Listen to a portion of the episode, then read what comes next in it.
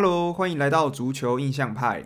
我们用印象聊足球，带大家用轻松的口吻领略足球世界。我是主持人 Sean，我是主持人 Alan。哎，Alan，我们本周的哇是要来录一个算我们新年出去玩的，跟大家分享的特别节目。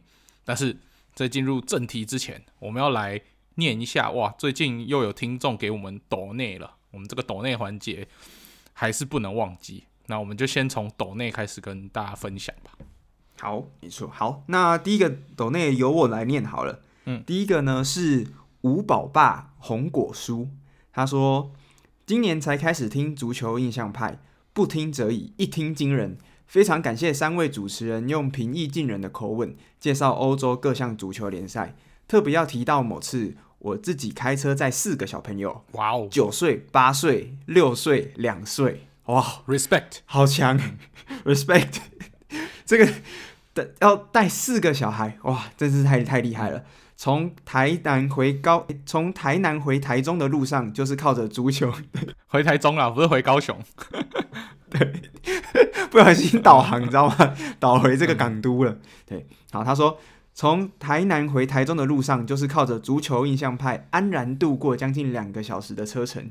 此外，听闻 Alan 在德国读医学系，加油！读医是一辈子漫长的学习。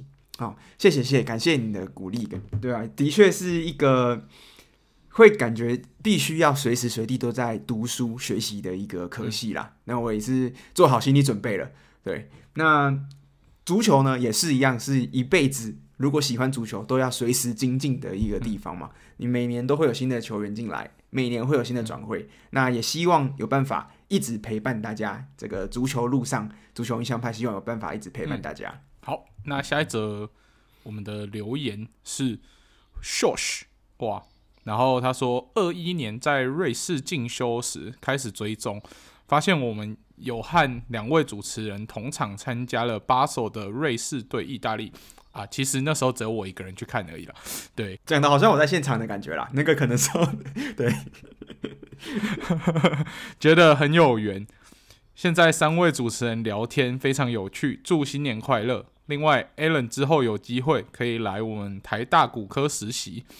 最近很多德国医学生来，哇，这个看来也是跟你一样是医科，那他可能已经在当医生了，就是你的前辈来留言呢。欸、很酷诶，因为其实骨科很其实有蛮算是有一部分的是跟运动伤害相关的嘛，所以像我们、嗯、呃之前不知道在节目中有没有分享过，像我们学校的有一个骨科的算是教授吧，他其实是福尔特，嗯、就是我们这边这一个德乙球队的队医，所以他其实他是专专业就是在做这个像是运动。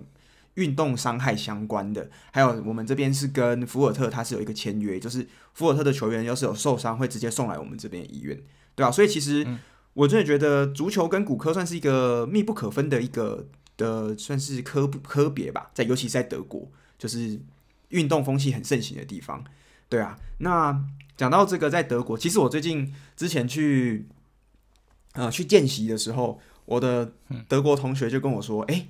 他说：“他问我说你是哪里来的？”我说：“哦，我是台湾来的。”他说：“诶，真的吗？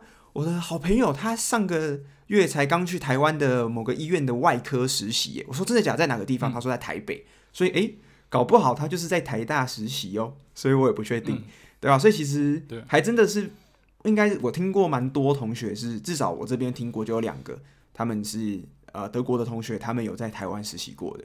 对，好啊。那之后如果你真的有机会回。台大实习，再去跟 Josh 认个亲吧，对不对？对，前辈前辈是说你们那个时候，你看我那时候，我记得我们你那时候去瑞士去巴首去看那场球嘛，那时候我们在想说你会不会是唯一一个现场的台湾人？结果我现在发现不是，对，是至少有两个了，至少有一个人陪你了。嗯，没错，因为我那时候就想说，嗯，这个时间点会很难有其他台湾人去看吧。感觉整场都是欧洲人，而且又二一年，算疫情期间，嗯、应该不太会有台湾人。哎、欸，没想到还真的有，哇，真的是太巧了。对啊，因为那时候，而且又是在瑞士，就是感觉台湾人并没有那么多的国家。嗯、如果你说在德国或是法国、意大利，可能人就多一点嘛。可是瑞士，嗯，就还蛮酷的，蛮有缘的。原来那个时候其实跟上就有同场看球体验过了。对，嗯，没错没错，有趣啊。那希望之后还有机会可以一起看球。没错，好，感谢以上两位的抖内，感谢感谢，新年快乐，新年快乐。好，那接下来呢，我们就要来跟大家分享一下，诶，我们这一次的，就是在圣诞节过后，我们的北德之旅到底去了哪些地方？那跟足球有没有关系？那我们先从跟足球有关系的来讲好了。OK，那一开始我们其实北德之旅当初是把它规划的有点像北德球场之旅啊，但是有时候计划会赶不上变化嘛，嗯、就是。现在没错，冬天时间，我们到了北德，我们发现哇，北德的日照时间比南德又再更短，大概四点出头的时候就天黑了。那天黑的时候，你就不太会想在外面闲晃，因为毕竟现在天气也比较冷嘛。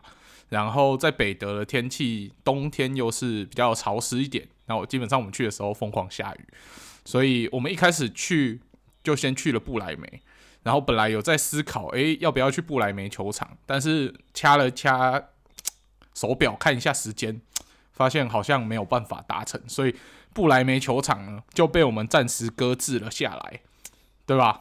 我们对原本是要去看球，但是发现算了，我们这个还是先回安全安全的这个地方。没错，因为有跟人有跟朋友有约啦，所以这个我们就暂时搁置，等之后如果有去看球的话，再去顺便拜访。但我们这次的重点就把它放在了汉堡。那汉堡我们都知道，现在是没有德甲球队哇，一个德国堂堂的大城市，一个城市一个邦的这种代表，竟然完全没有德甲球队。那我们也知道说，HSV 汉堡、HSV 汉堡这支球队在德国算是传统强权吧。就是曾经代表德国这个联赛拿过欧冠的这个等级的存在，然后也曾经出过像 Uwe Seeler 这种德国传奇等级的名将，但很可惜啦，他自从前几年降级之后，一直在就是回来德甲的这个阶段挣扎，那一直没有达成，所以现在还在德乙，但目前看起来。下一季是蛮有机会重返德甲的，对吧？嗯，每年都是这样。嗯，每年都是这样。我们我们大概讲了五年了吧？大概每年都是，嗯，觉得今年汉堡很有机会会回来哦。之后每年都是，要么最后临时掉出前三，或者是最后在这个附加赛被淘汰掉。对，尤其是去年有一个最经典的嘛，对不对？汉堡球迷都已经冲下场庆祝回到德甲，后来才发现哇。结果对方比赛还没结束，然后对方就直接逆转他们，然后让他们又被狠狠的踢回德乙去，就要得再多待德乙一年。对，那嗯，这次我们就在规划行程上，我们就有看到汉堡有两支球队，除了 HSV 以外，另外一支就是最近几年其实在德国杯都有大放异彩的这个 St. Pauli 这支球队。那 St. Pauli 其实是汉堡的一个区域的。它的名字啦，那它算是有点汉堡副都心的概念，因为汉堡的老城区大概就是它的 Rathaus 那边，那 St. Pauli 算是一个可能比较多餐厅、比较多酒吧、比较多夜生活的一个区域，那那里其实也蛮热闹，然后住的人口应该也不少。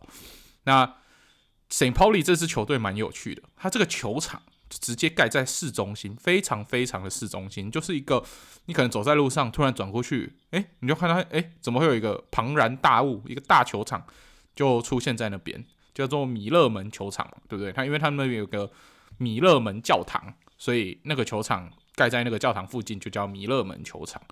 那 Alan，你对于 St. Pauli 这支球队的这个球场第一印象是什么？其实那个时候我们在第一天吧。到了汉堡之后，其实我们那时候就走经过那附近，但是那时候我们并没有看 Google 地图，所以我不知道圣保利的球场在哪里。那但是那时候他比较让我印象深刻的是，他隔壁有一个是当年德国在二战的时候，算是应该是被盟军炸毁的一个碉堡吧，一个 bunker。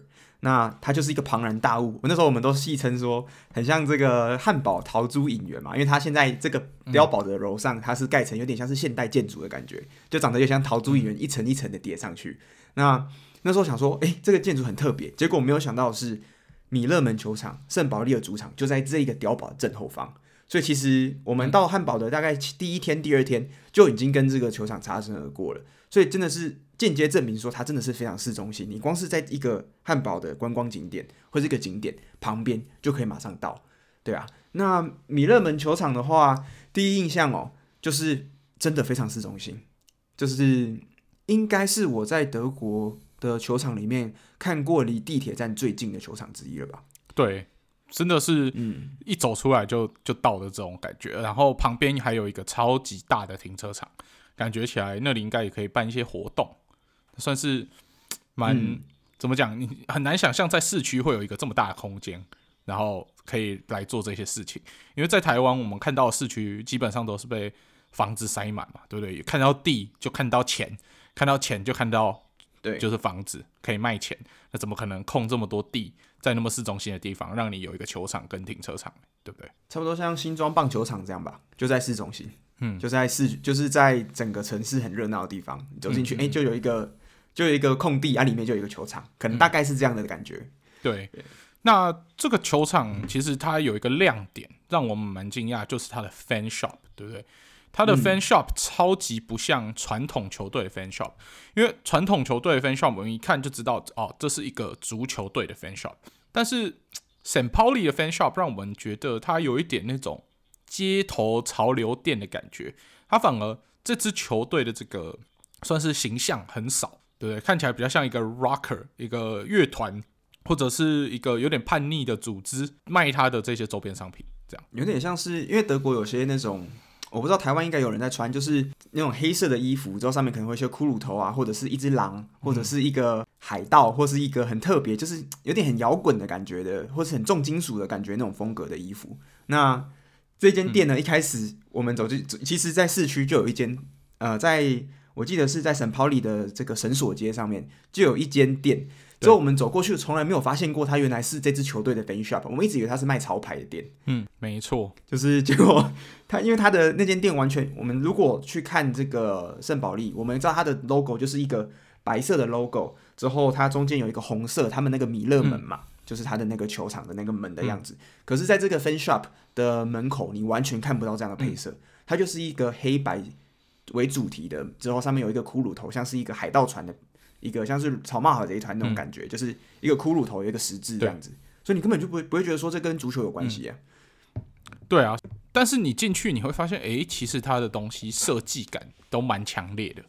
然后你会你会觉得穿在身上，你不会有那种、嗯、哦，你就是穿球衣在路上晃来晃去，人家会觉得你好像有点特别。但是你穿着他的衣服走在路上，你就会觉得、嗯、哦，他感觉起来是一个我在玩地下乐团的人哦，或者是很喜欢那种。地下夜店的那种潮潮潮的年轻人的感觉，比较是这样子的 feel 啦，对吧？所以我觉得他这支球队的 fan shop 跟他这个地区的 vibe 很符合，就是这个地区的这个整个文化，嗯、他们的一个我不知道可不可以算是他们的，这是地下文化，是类似次文化，蛮符合他那个风格的，嗯嗯、就是嗯，这区的人。感觉足球已经并不是说，OK，我们在这边人一定要看足球，而是足球融入他们当地的生活的感觉。所以他在当地人，哎、嗯，我喜欢圣保利，那我可以穿圣保利的球的衣服，但是这个衣服不一定要是球衣，但是同样都代表圣保利这个地区的文化，我觉得蛮特别的。对啊，所以我觉得如果以易达性来说，那你到汉堡想要去看球，我蛮推荐圣保利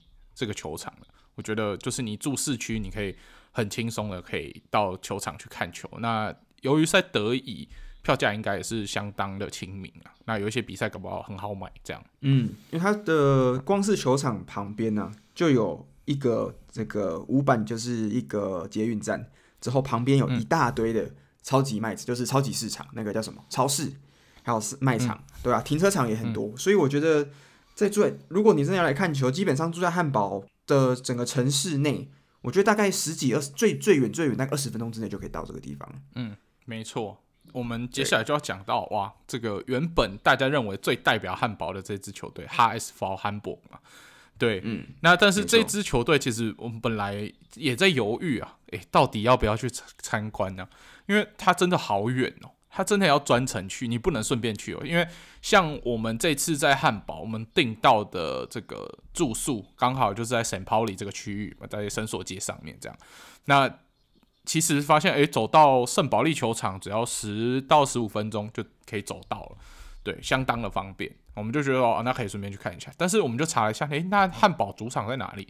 哦，发现是一个坐车要坐二十几分钟，然后还要再走一小段路的的地方。那我们原本就在犹豫，尤其是那几天疯狂的下雨，我们就觉得有点懒得去了。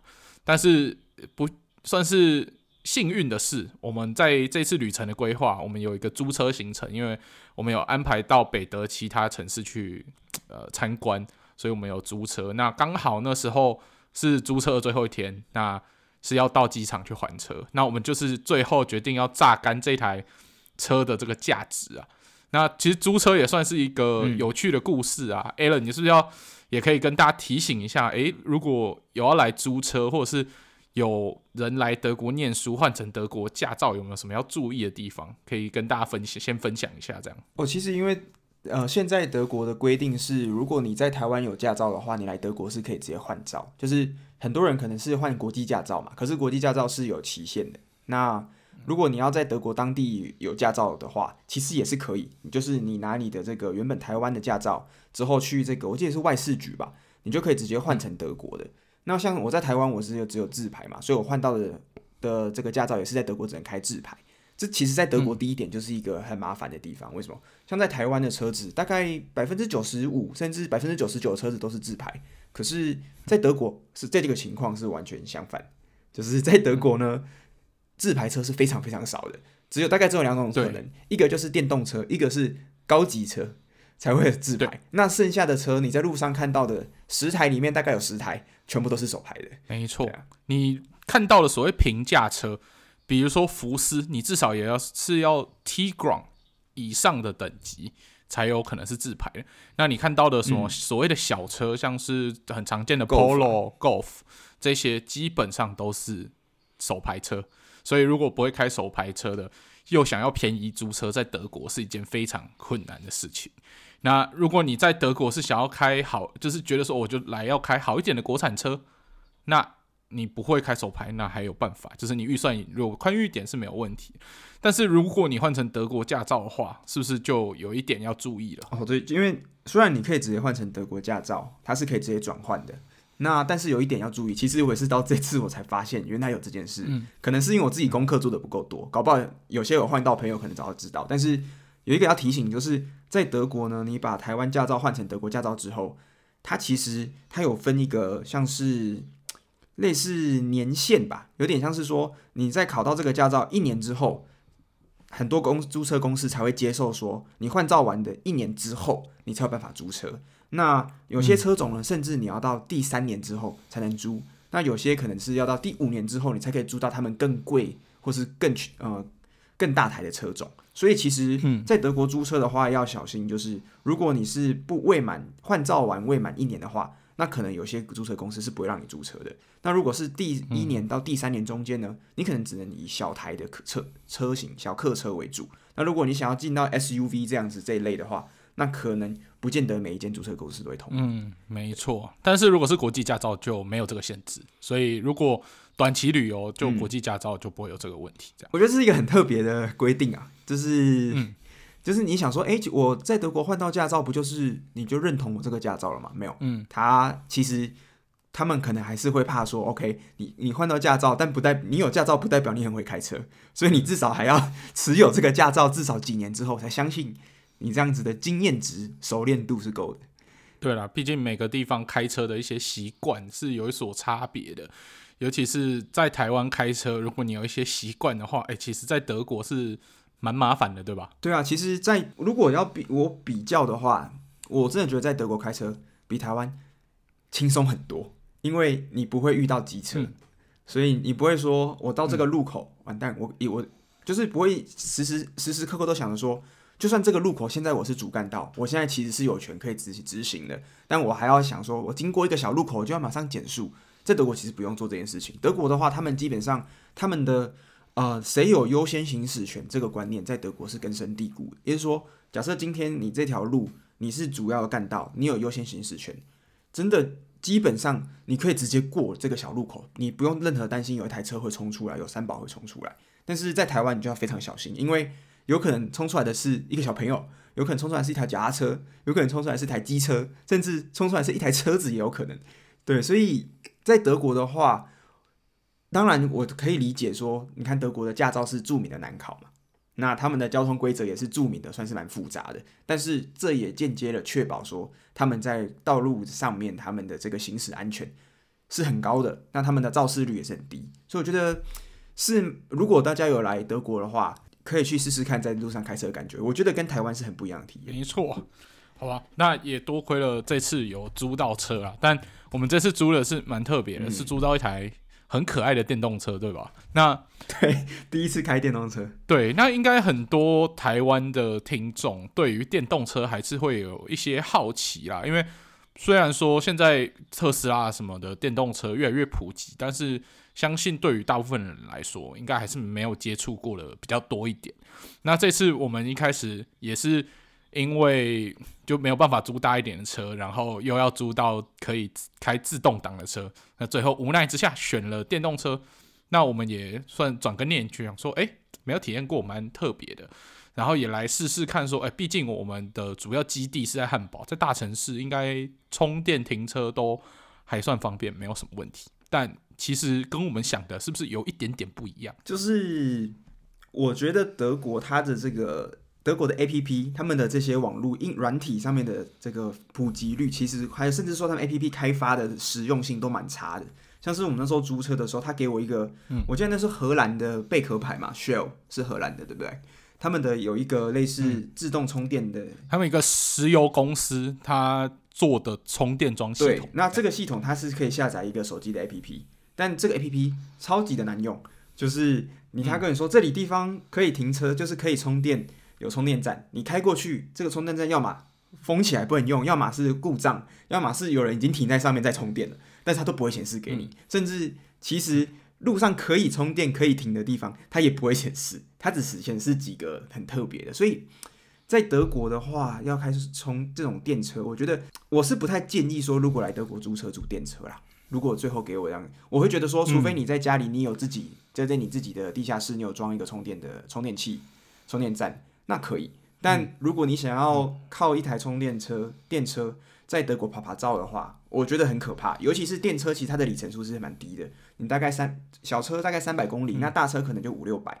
但一般的这种油车、嗯、柴油车，可能它可以跑到快八百、一千公里也不一定。那如果在德国欧陆，你要这样子长长距离的，像我们如果在德国你要跨城市的话，动不动可能要三百公里、四百公里。那光是一台电车，你基本上不可能到另外一城市，你一定要停下来充。没错，所以经历过这次经验之后，我们就知道，哎、欸，所谓的纯电车啊，还是适合你已经在这里长期居住，有稳定的充电的位置，对、嗯、对于这些充电桩的点了若指掌，才会使用起来更舒服一点。那你对于这个城市如果还是陌生的话，尽量不要去冒这个险，不然你会浪费很多时间在找充电桩跟停车位上面。对，其实是会有一点烦躁的，对吧？就是你如果我在想象，如果我什么时候用得到它呢？就是如果我这台车是拿来通勤的话，那很好用。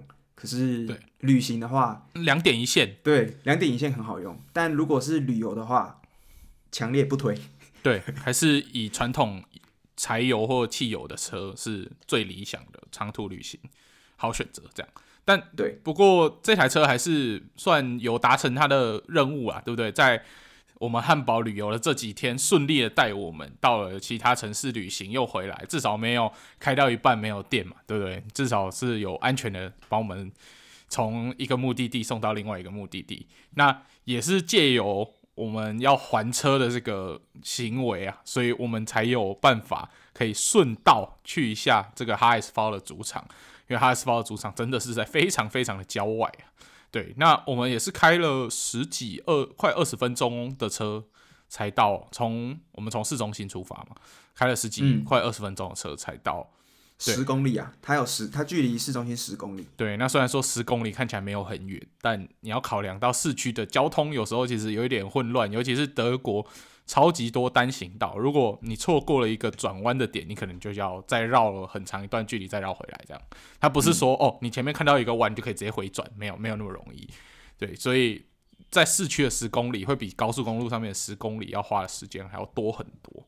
然后我们对，应该就是靠了我们这一台小的电车，把我们送到了这个 HSV 的主场。那看到 HSV 的主场的时候，我们是觉得哇，还还真的蛮壮观的。真不愧是曾经拿过欧冠的球队，也是德国可能北方最受欢迎的球队。这样主场气势，而且在足球场的正对面就是一个可以办演唱会的这种多功能场馆嘛，就也可以办小型体育赛事或者是演唱会的一些多功能场馆，所以感觉起来那里如果以汉堡来说，应该是办这些演唱会活动蛮热门的一个点。虽然离市中心有点远，但是有可以容纳这么多人，远一点可能有些人是愿意去的，对吧？他的呃。这个容纳的这个观众数就五万七千人吧，其实算蛮大的哦。没错，以一个德乙球队来说，哇，这真的很大。这个这个本不该在德乙的，你不知道为什么在下面困了这么久。对，但是我们在逛他的 fan shop 的时候，也让我们看到，哇，德乙球队经营这么大的球场，可能也是有一点点的困境啊。因为我们就走到这个要结账的地方，发现，喂，奇怪了，那怎么？在收银台旁边放了几个水桶，说在干嘛？对，就没想到，哎，上面就有水，外面下小雨，里面，哎，外面下大雨，里面下小雨的这种感觉。对，他的 fan shop 里面漏水了，你就会很难想象，哎，这职业球队竟然 fan shop 里面漏水了。就是 Allen 马上就想到，哇，当年桃园机场也是漏水嘛，所以我们台湾领先全世界啊，对不对？听说巨蛋也是漏水嘛，还是有什么？啊，也是漏水，也是漏水。对啊，所以这个、嗯、这个原来原来台湾并不是唯一一个啦，我就欣慰了，我感到欣慰。对，对所以我们也是看到了一支曾经辉煌的球队，现在要面临这样子小小的窘境。但是这个 fan shop 其实算蛮好逛的，他们的产品，诶，其实呃，像他们的衣服啊，然后或者是帽 T 啊，诶，布料其实蛮不错，是蛮推荐。如果对于汉堡有兴趣的，然后喜欢以蓝色、白色。为主体这种配色的话，我觉得蛮建议可以去购买。我觉得当休闲衣服穿也蛮蛮不错的。然后再加上它的这个 fan shop，其实它是在球场里面。诶，其实它从 fan shop 的这个玻璃看出去，你就可以一一览整个球场的全貌。你不用再另外花钱进去走球场导览，你其实就可以看到整个球场的全貌。这个其实跟我们之前去过其他德甲球队的 fan shop 蛮不一样，因为。我们去过其他德甲球队的 fan shops，开在球场的旁边，它是辐射出来的。那这个飞呃汉堡的 fan shop，它是开在球场里面，而是是在可能在那个南看台的边边，所以你是可以直接站在一个南看台的角度去看到整个球场的呃草皮的。诶，这个视野其实蛮不错的，对吧？它这个其实就有点像是在有些球场，你可以去它的类似它的酒吧嘛，喝酒。那它会有一个玻璃，嗯、一个落地窗，可以来环境看整个球赛里面。那在这个 fan shop 呢，也可以做到这样的事情，对啊，像如果是、嗯、我记得我们福尔特的话，它球场就在一楼嘛，所以基本上它是完全封闭，它没有开窗的。那弗莱堡也没有，对啊，之后纽伦堡也没有，所以真的是蛮特别的一个体验，就是诶、欸，有可能他就是想说你来看球啊，中场休息的时候去买个东西。不小心，现在这个下半场开始了，一样没有关系。你可以边逛衣服边看一下现场的这个比赛近况，不会错过任何东西。对，但我也蛮担心，其实之前汉堡在降级的时候，如果在主场比赛的话，会不会球迷直接抓狂，就直接把那个东西拿起来砸那个玻璃，然后把 fan shop 直接洗劫一空？其实是有这样的风险，蛮可怕的，对吧？这个这个，我就相信这个这个时候相信德国人的理智啊。如果在美国的话，可能会做这种事情哦。你说零元购的部分。对啊，零元购啊，德国目前是没发生啦，但是德国球迷的理智吗？嗯，我就不敢不确定了。讲到足球，其实欧洲人会陷入集体疯狂的程度。没错，没错。所以你平常看到理智的德国人，那要放在跟足球的这个热情融合在一起的时候，还可以有办法维持吗？这真的是不好说了。对吧？那蛮特别，他的其实我们那时候还有看到他楼上也有一个餐厅嘛，啊，餐厅的格局也是像是楼下的 fan shop 一样，就是他有开这个环景窗，所以你如果到这个球场，你想要半场的时候去吃个东西，那一样可以边看球，我觉得这体验也是蛮好的。没错啊，然后我们在楼上其实也有一个他的博物馆啦，但由于我们对于汉堡这支球队的热情啊，可能还不够，而且等。然后又等一下又刚好我们可以参观的时间也有限，所以我们就没有再进去比较深入的去看他的博物馆了。但是他还有楼上有一个博物馆可以买票进去参观，如果对于汉堡这支球队有兴趣的，其实是可以买票进去看一下。诶，可以看一下那种一九八零年代的欧冠奖杯跟现在大耳朵杯到底有没有什么不一样，然后去看一下当初呃，就是参与这个决赛的人有谁。因为我们说蛮惊讶的发现，原来那一年跟汉堡比决赛是诺丁汉森林，哎，对吧？诶，对啊，那也是英超有拿过欧冠的非 Big Six 球队之一嘛。对啊，所以。很明显可以看得出来，在那个时代的强队跟现在我们认知到强队是有所出入、有所差别的。对，是蛮有趣的一件事情。嗯，对对对，而且那时候我印象中，他汉堡那个时候我们在找的是 Uwe Seeler 嘛，想说这是什么年代的？我发现它好像大概是六零一九六几到八几的，所以是真的年代非常非常久远，嗯、就是。而且那时候其实原本想要进，如果原本可能有在考虑说要不要进去博物馆，但是那时候我就我就跟炫豪讨论，想说，哎、欸，除了乌 v z 了，你有认识其他汉堡球？嗯、我好像讲不出来，哎，就是我进去就算看到他们的传奇，嗯、可能我都认不出来。所以，嗯，那个时候就想说，没关系，我们就以参观球场本体跟他的这个分析 shop 为主啦。那博物馆的话，就等要以后可能有比较认识的时候再进去好了。对啊，比较不会浪费钱。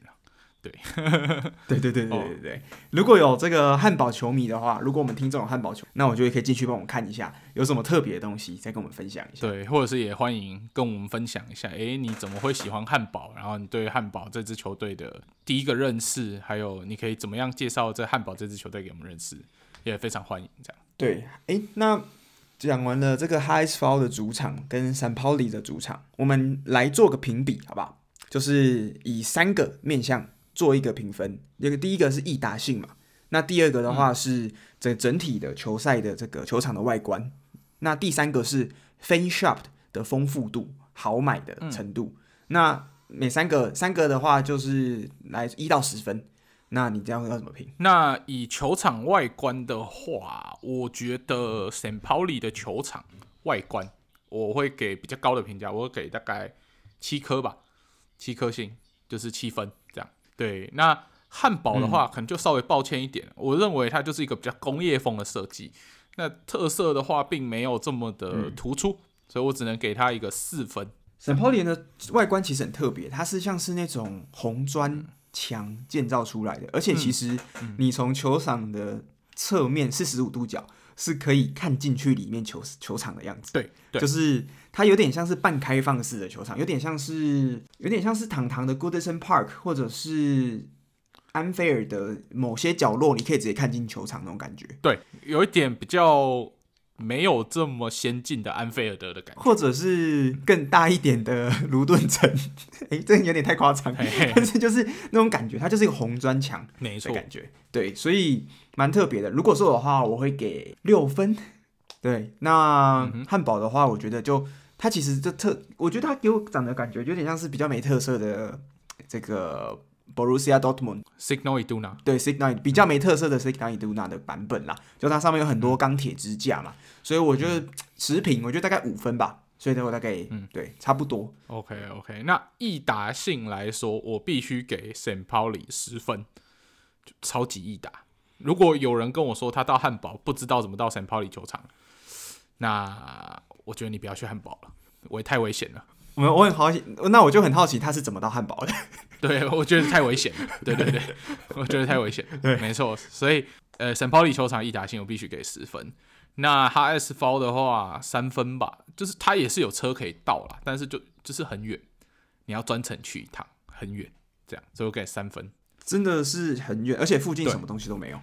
那这附近那附近最有名的那地方，应该是他们的汉堡最大的动物园吧？嗯、这个哈根贝克动物园应该也是德国数一数二有名的动物园。但那个地方就是你知道，有开动物园在附近的地方，基本上就是你知道地比较大，那就会稍微地处边陲一点啦。所以那边就是易达性，我就会给个三三分这样。那我应该 St. Pauli 绝对是十分呐，没有问题。那、嗯这个 HSV 球场哦，我觉得好，我跟你一样三分好了。可是也不是说真的完全到不了，因为毕竟那边其实是有一个 S 班，就是他们也有一个快速列车的站。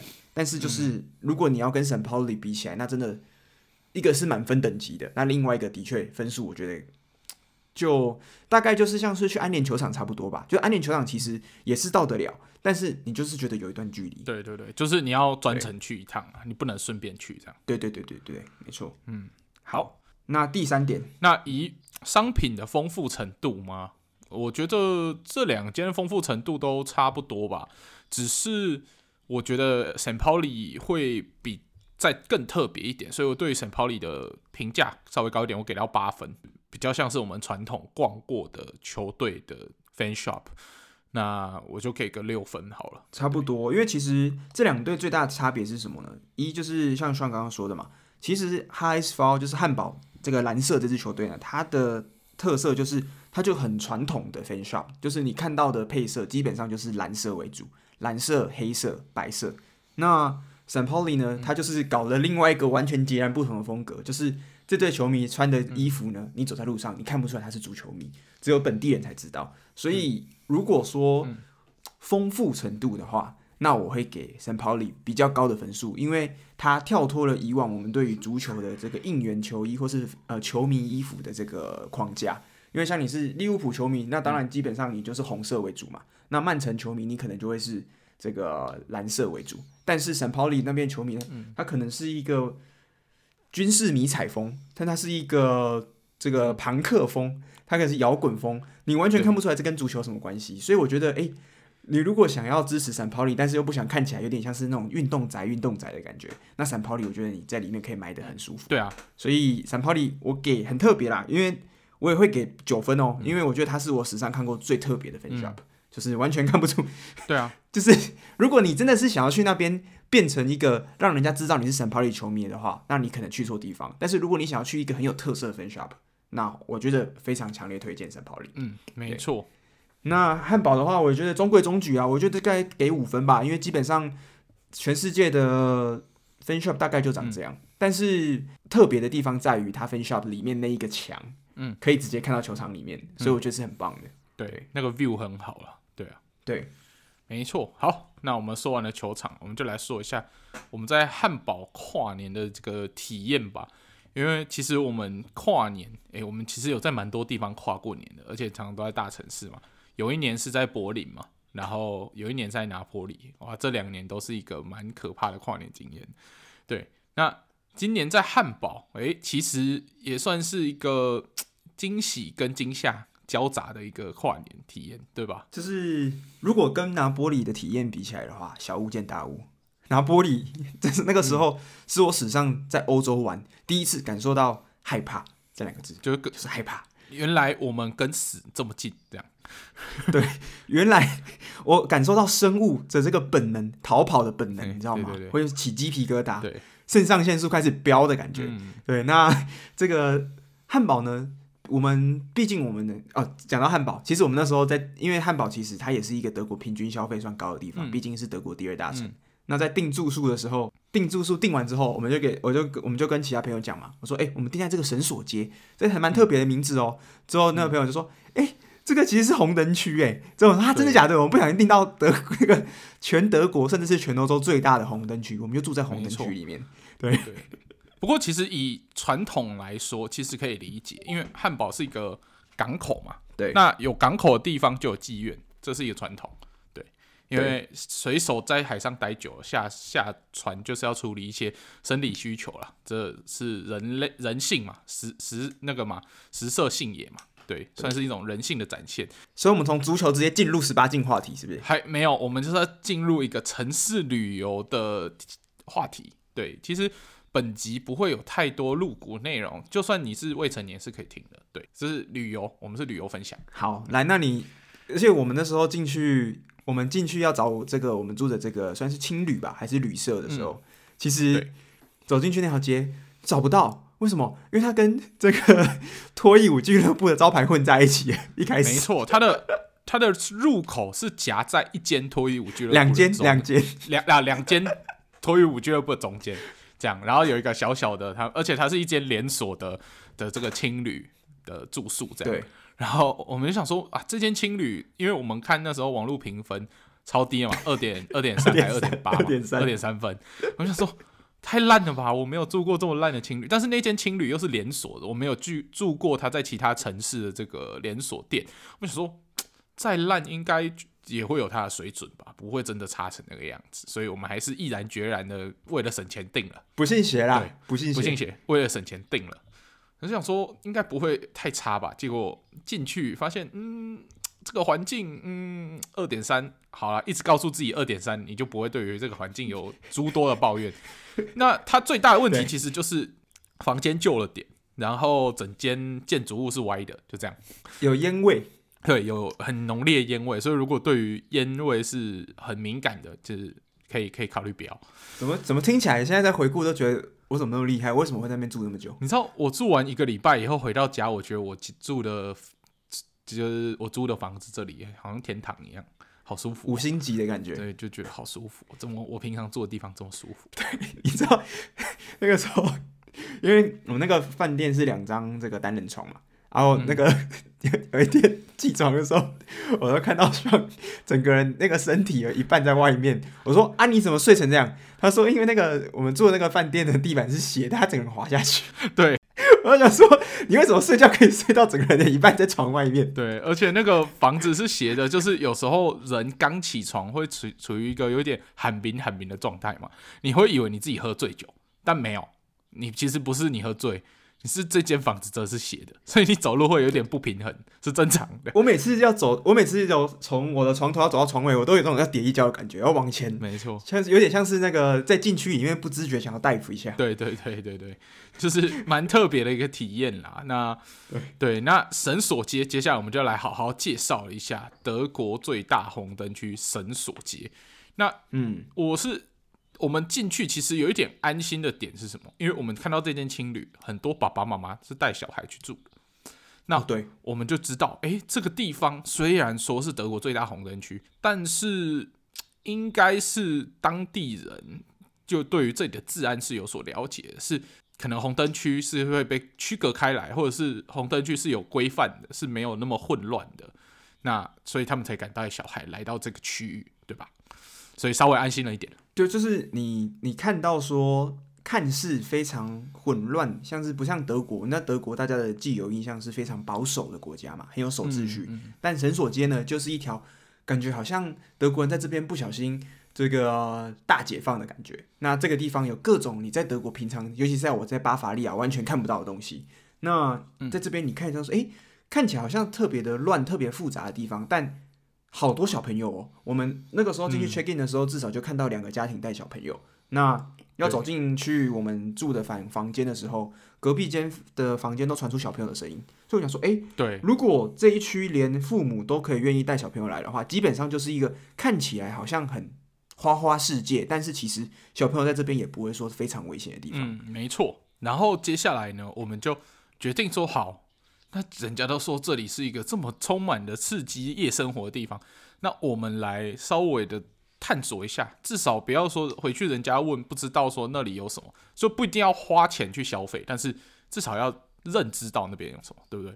所以我们就圣保利，我唯一想花钱的是他的这个 fan shop 了，没错没错，所以。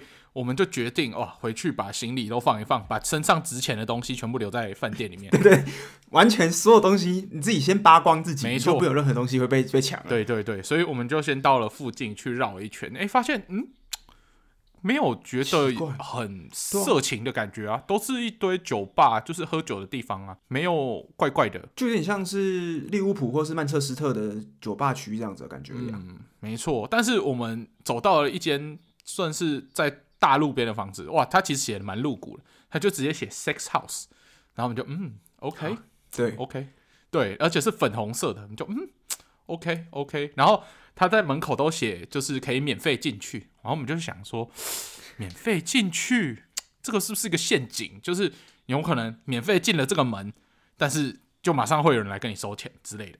而且他说免费进去，他没有说免费出来啊，嗯，这最可怕的事情啊。没错，没错，没错，所以我们就决定说好，这些地方我们不熟悉。那酒吧区我们可以走一走，反正酒吧你不进去就不花钱嘛。我们在酒吧区晃来晃去没什么。但是这些看起来有点特别的地方，我们决定回去稍微 Google 一下，做一下功课，来了解一下实际有去过的人觉得安不安全。然后我们就回去查了一下资料，发现哎，还真的是可以免费进去参观一圈再出来这样。然后他们在警察局的后方还有一条很特别的街，是被这个被路障挡起来的，对吧？它是两个有点铁门，它把它挡起来，然后是禁止未成年跟女人进去的。那你走到那条街附近的时候，你开始可以理解，诶，为什么女生她会叫你不要来？因为其实，在路边就有很多这些流莺吧，就是在路上开始招揽生意，主街女郎吧，对，一些站街女郎，对，就是会会在那边跟你招揽生意这样子。那如果是单，就是可能在那边旅游的女性，如果你没事站在路边，可能会有一些男性就以为你是。在这边的流音会来骚扰你，所以这个其实对女生来说，如果你不是，呃，不要就尽量不要到那个地方，会比较有被骚扰的几率。这样子，对。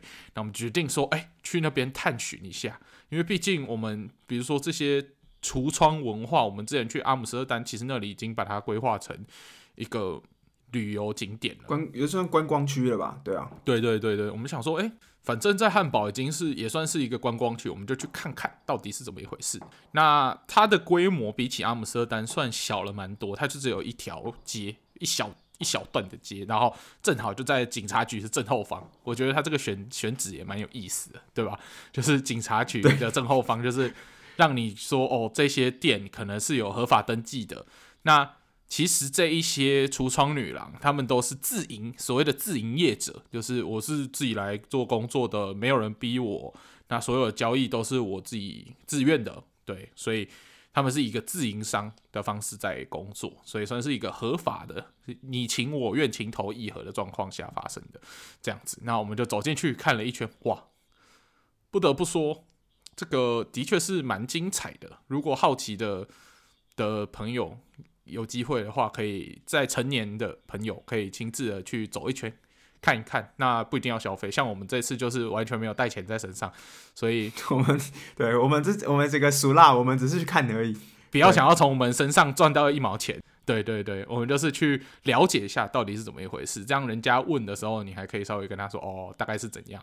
对，那如果至于是消费的金额等等的，这个你们就得靠你们个人自己去发掘了，这我们没有办法提供任何的细节哦。对，没有办法。对对，你要问我圣保利价钱，我只能跟你讲这个圣保利的球场门票多少钱。对对对。那至于你想知道价钱的话，我记得上网查应该也会有人在网络上有一些资料，但至于是不是最新的，还是每次去会不会有一些调整，那我就不知道了。但应该很多是要实际上去了解的啦。对，但我们没有去了解，所以我们不知道现在有没有通膨有调整这样。对，但是就是有一条这么特别的存在的街。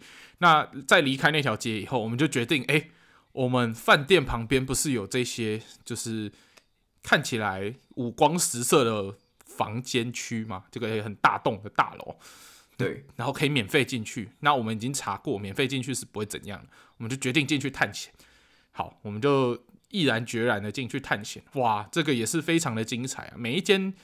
就是它有每一层楼都有很多的房间，它房间的门口都会站着不少身材曼妙的妙龄女子这样子。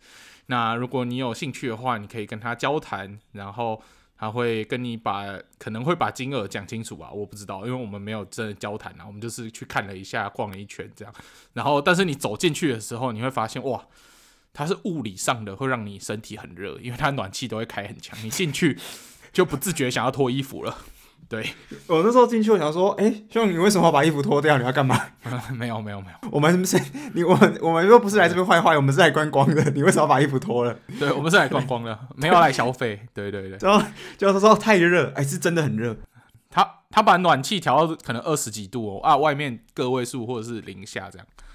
对对对，因为每个人都那时候现在冬天嘛，每个人进去一定是大衣、雪衣穿进去。嗯结果你进去的时候，你就觉得哦，怎么这么热？嗯，对。对，那那那种房子里面，其实结构就是，哎，你进去的确是不用钱。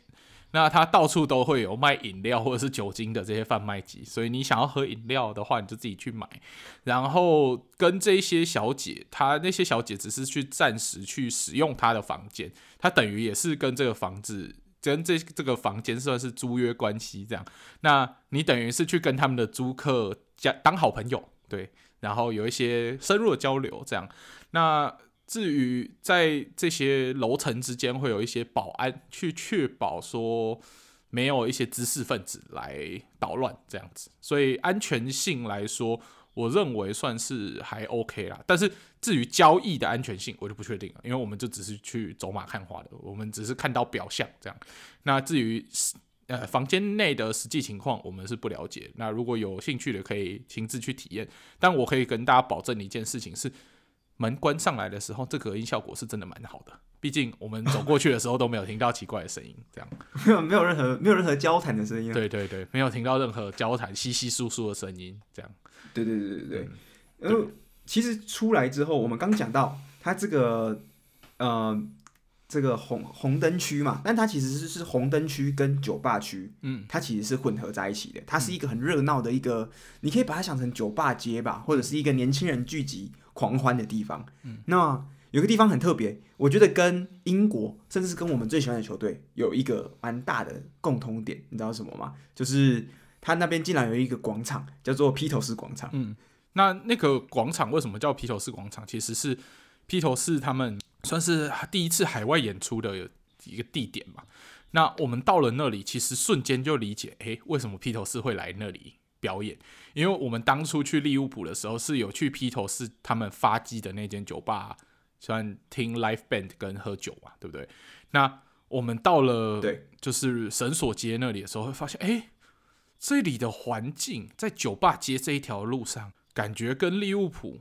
有一种很熟悉的相似感，在巷子里面很像，在巷子里面真的很像。对，然后再配上这个一直下雨的烂天气，这根本就英国嘛，难怪根本一模一样啊。对，而且又是一个港都，那利物浦是一个小渔村，那这也是一个德国港都，难怪披头士到海外巡演要选择一个哎跟家乡有类似呃气氛的地方，然后作为他的第一站，这样是蛮蛮合理的啊。对。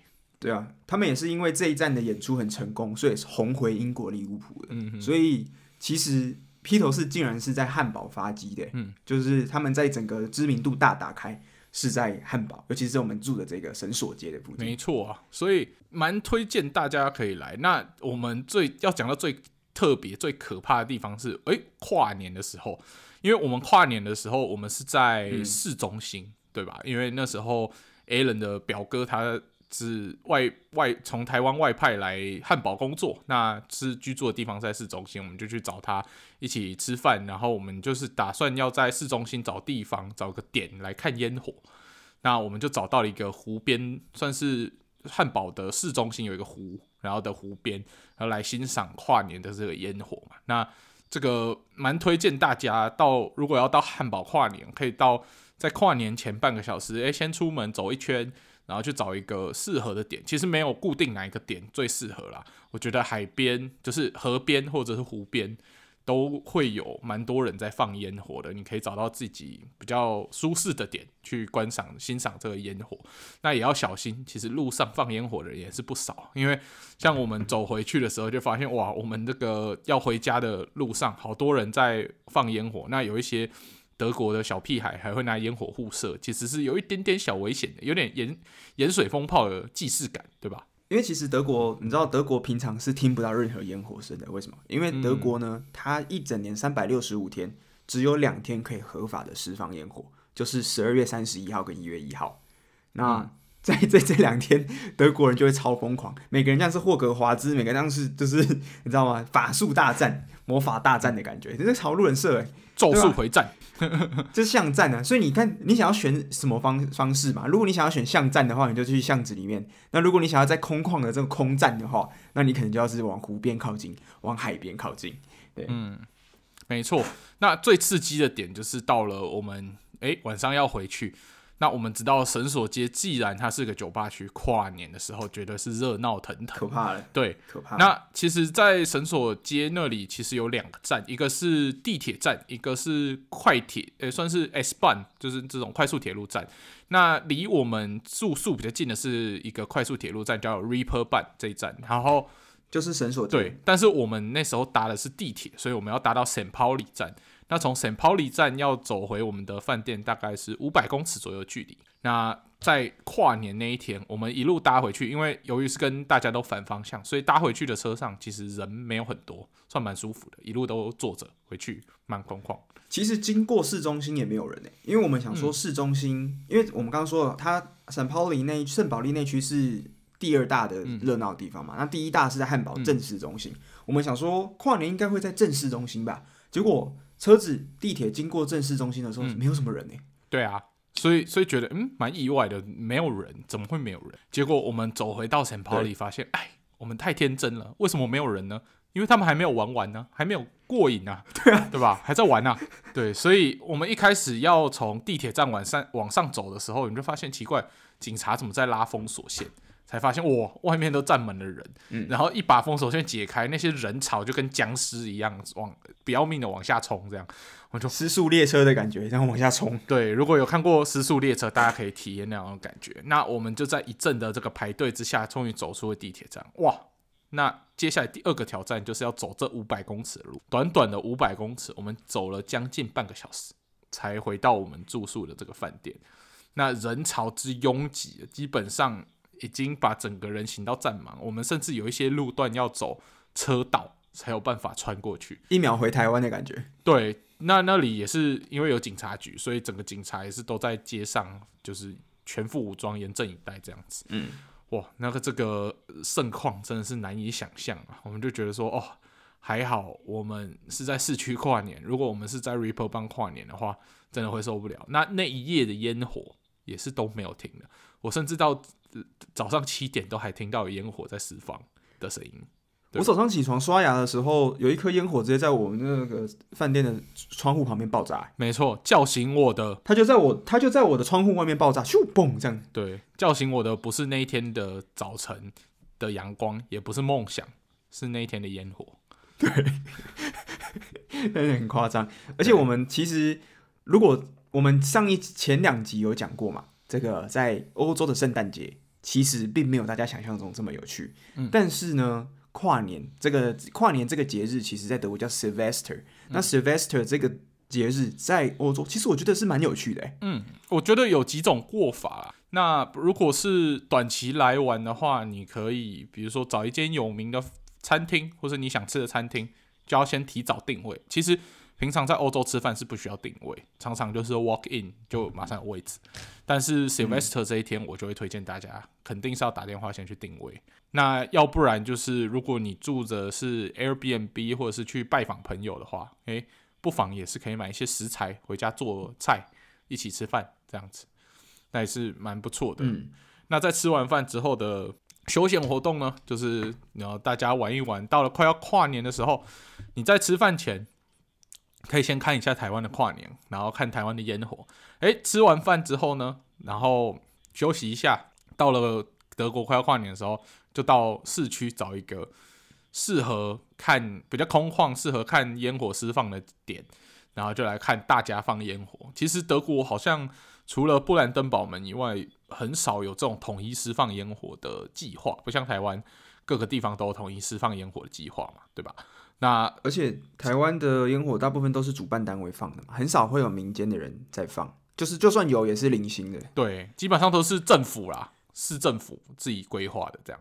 对啊，但德国不是诶、欸，德国是每一个路口每一户全部都在放烟火，就是我真的嗯就自己放的，自己放很壮观。等于是我们刚刚说的，它前面德国只有一年只有两天可以放烟火嘛，但是德国是有鞭炮工厂的、啊，他们烟火工厂。等于是他们要在这两天把一整年的库存全部销完。对，那在那一天，如果你是很怕烟火的，我就建议大家就在室内跨年。对对对。那如果大家是喜欢看烟火的，那可以到街上去，但真的要小心。那一天的德国会特别像战场，你会一直闻到这个火药跟烟硝的味道，相当的刺激啊，对啊。而且跨完这个倒数完之后，大概十五分钟，你就会路上一大堆这个消防车跟救护车在街上奔驰。对，大概堪称德国最混乱的一夜，那也是德国人最疯狂的一天。那因为德国人在这一天就要把一年份的疯狂给发泄完，接下来就要恢复理智。好好上班工作，养其他欧洲人了，对吧？对对对对对，要回归原本的德国人，就是内心的那个野兽呢，要再度在这一年关闭，就要收回去，对，收回来，嗯、收心，没错、啊。所以这次我们北德汉堡的跨跨年之旅也算是蛮不错的。那其实我们也是体验到蛮多这个北方的风光，对不对？我我们。两个都是一个住巴伐利亚，一个住巴登符腾堡的，算是南方两大邦。哇，到了北德，发现哇，这个真的是南北差异有够大，对吧？建筑物的光是建筑物的差异，我就觉得非常大，还有气候的差异，我觉得也很大。嗯，那南方因为比较阳光日照时间比较充足，然后天气又比较好，所以我们的建筑物相形之下比较单调。那北方由于冬天，尤其是冬天，这个天气常常都是阴雨。那为了可能不要让居民太过的治愈，就是有点太抑郁一点，所以其实建筑物的色彩相当的丰富缤纷，这样对吧？它的很多，我们那时候去不来梅嘛，蛮蛮有印象的、嗯、的一点，就是他们那边的房子。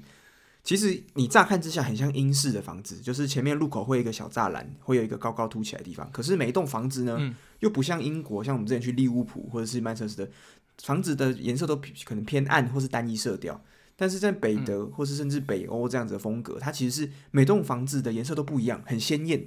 那我觉得，它等于是在北德这种普遍比较容易下雨、比较容易阴天的地方，增添了一点点鲜艳的色彩、活泼的色彩进去。对啊。所以这其实是对于我们住南德住习惯的人来说，哇，算是相当特别的体验。那另外一个，对于我们住南德住很久的人哦，到北德最幸福的事情就是可以吃海鲜了，对吧？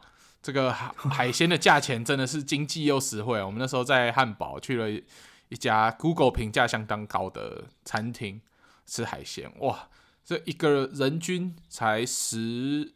十五十六欧，哇，就可以吃到满满，吃到撑的一个海鲜的量，哇，吃的蛮开心。一桌我们那时候五个人吃，整桌全部铺满，台币大概两千块嘛，嗯、是真的蛮便宜的。嗯、因为其实，在台湾吃海鲜，啊、可能也差不多要这个价格哦。对对对对，所以如果有想要去汉堡玩，然后想要去吃海鲜的，可以来私讯我们，我们可以再把这个我们去的这个餐厅的地址告诉你们。这样，嗯，真的，果然是。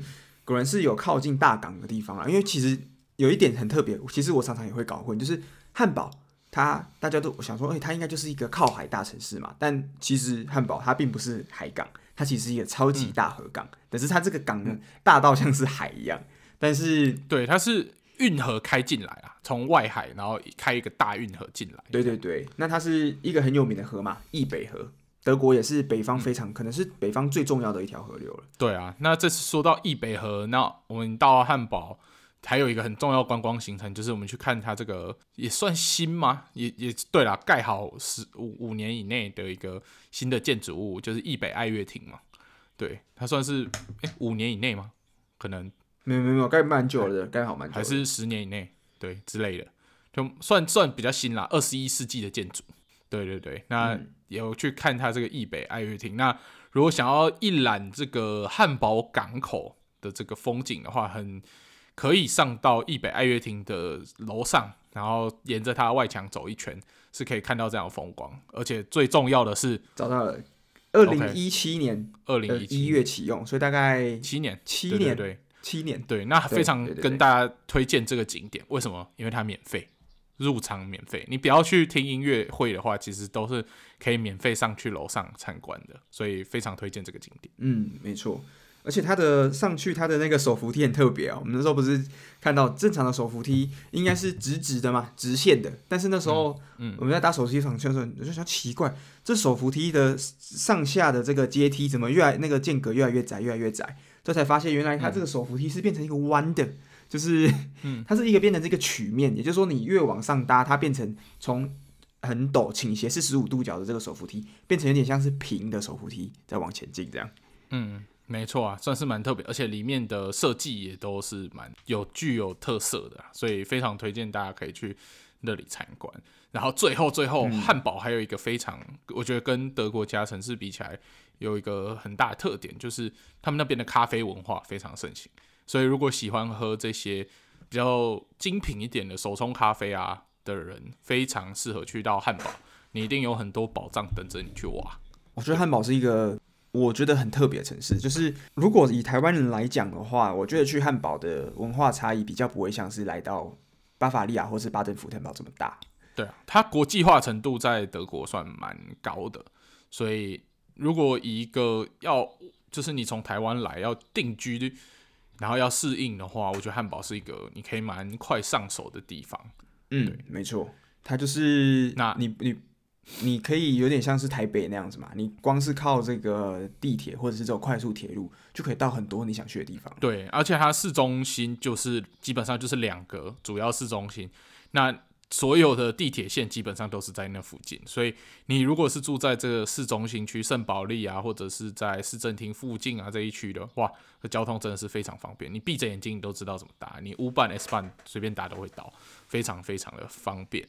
对，那唯一一个点就是，如果是大家想要玩旅游，然后玩的尽兴一点，推荐大家夏天来，日照时间充足，天气下雨的时数又会少一点。没错，好。嗯那以上就是我们这一次跨年之旅跟大家一点小小的分享啦。那希望大家会喜欢。那不管是现在住在德国，还是未来有规划来德国的，希望说听听完我们这一集节目，诶、如果你想要来汉堡的话，你可以有一点点概念。那当然，如果你之后有在规划想要去汉堡，然后有听了我们这一集，有想要知道，诶、我们去哪些呃不错的景点或者是行程。或者是餐厅，或者是一些咖啡店，想要问我们的，其实也可以来 IG 私讯我们，对吧？是说我们最后到汉堡之后，你有觉得汉堡的汉堡特别好吃吗？我觉得他们的确是有蛮多不错的汉堡店啊，但我觉得 in general 来说，我觉得欧洲的汉堡应该都比美国的更好吃，口味更不加比较不会那么咸吧？啊，真的吗？因为汉堡不是应该在美国是最有名的吗？对，但是根据吃过两个。就是美国汉堡跟欧洲汉堡，大部分的人都会说，诶、欸，其实他们更喜欢欧式汉堡，因为调味上比较不会这么的强烈，或是这么的重，这样这么油腻的感觉。嗯，没错。好，OK，所以这个就是汉堡，这就是为什么我们这个一月的第一周并没有更新节目，就是因为我们那时候在汉堡玩，对了，一个过程啦。没错，没错。好，那最后我们就来做个结尾吧。那喜欢我们节目的话，请上各大 podcast 平台搜寻“足球印象派 Football Impressionism” 就可以找到我们的节目，然后也可以上 IG 一样搜寻“足球印象派 Football Impressionism”，也可以找到我们的 IG 粉丝专业。那你可以来我们的粉丝专业跟我们就有所互动，我们的粉丝专业会不定期的分享一些跟足球有相关的有趣的梗图啊、迷因啊，还有一些有趣的线动。那在我们的 IG 粉丝专页可以找到连接，透过连接可以加入我们的 Discord 群。那我们的 Discord 群就是一群有听我们节目又热爱足球的听众都在里面。如果自己看球觉得无聊的话，欢迎加入我们的 Discord 群，可以跟大家一起聊足球。